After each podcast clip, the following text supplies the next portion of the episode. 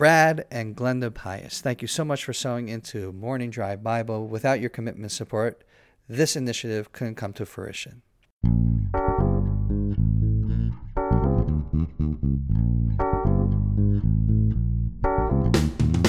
Good morning from Jerusalem. My name is David Nekrutman. My name is Scott Kahn. And welcome to Morning Drive Bible. It looks like, Scott, that you need a good cup of Cafe Aroma coffee. Hint, hint, product placement right now.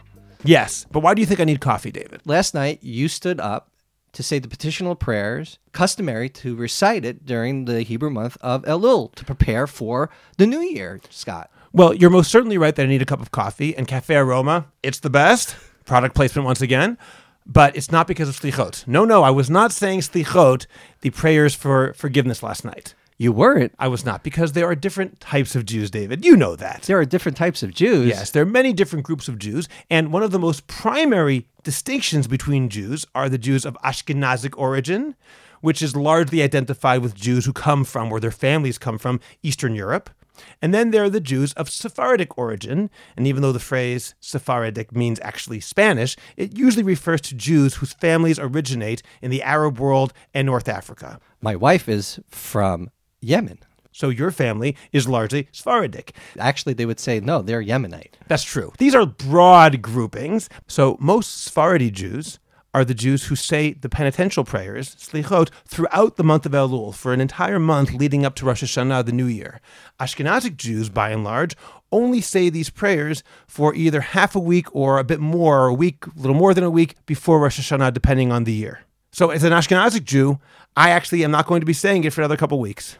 So, you're just tired. I'm just tired because I didn't get enough sleep. I have seven children, and that naturally leads to sleep deprivation.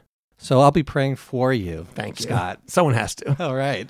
I still said my morning prayers, but I just didn't say slichot. In any case, we're talking about slichot today, these prayers that Jews around the world say either for an entire month or for between four and 10 days before Rosh Hashanah. This is a great lead in because I have a Siddur, a Jewish prayer book, published by Koren, K O R E N. I know I always make the joke, don't think it's K O R A N.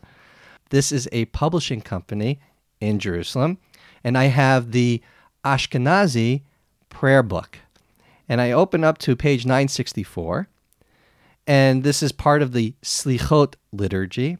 It says, Listen to our voice, Lord our God. Spare us and have compassion on us, and in compassion and favor accept our prayer. Turn us back, O Lord, to you, and we will return. This is quoting from Lamentations chapter 5. Renew our days of old. Do not cast us away from you. Do not take your Holy Spirit from us. And this is the reason why we are addressing the concept of slichot, because in our prayers of petition for forgiveness to God, we're asking God not to take away the Holy Spirit from us, which is important because we are borrowing this verse in Psalm 51 that is mentioned in the singular. David is saying to God, Don't take away your Holy Spirit from me.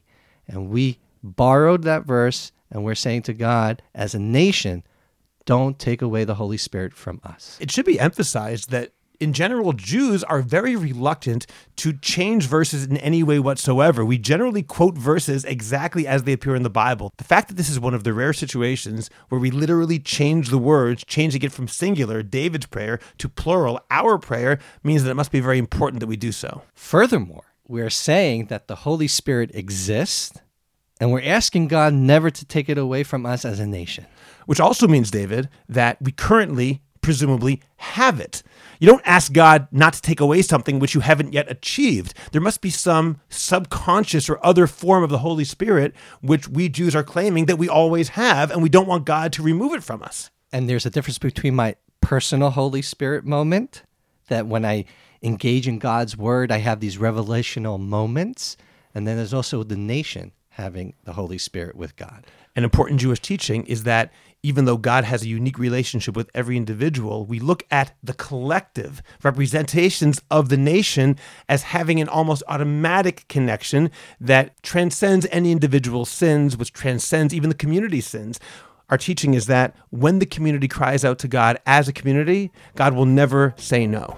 I think on that note, we'll continue the saga of our prayers of petition to God and the Holy Spirit in the next episode. My name is David Nekrutman. And my name is Scott Kahn. Greetings and blessings from Jerusalem.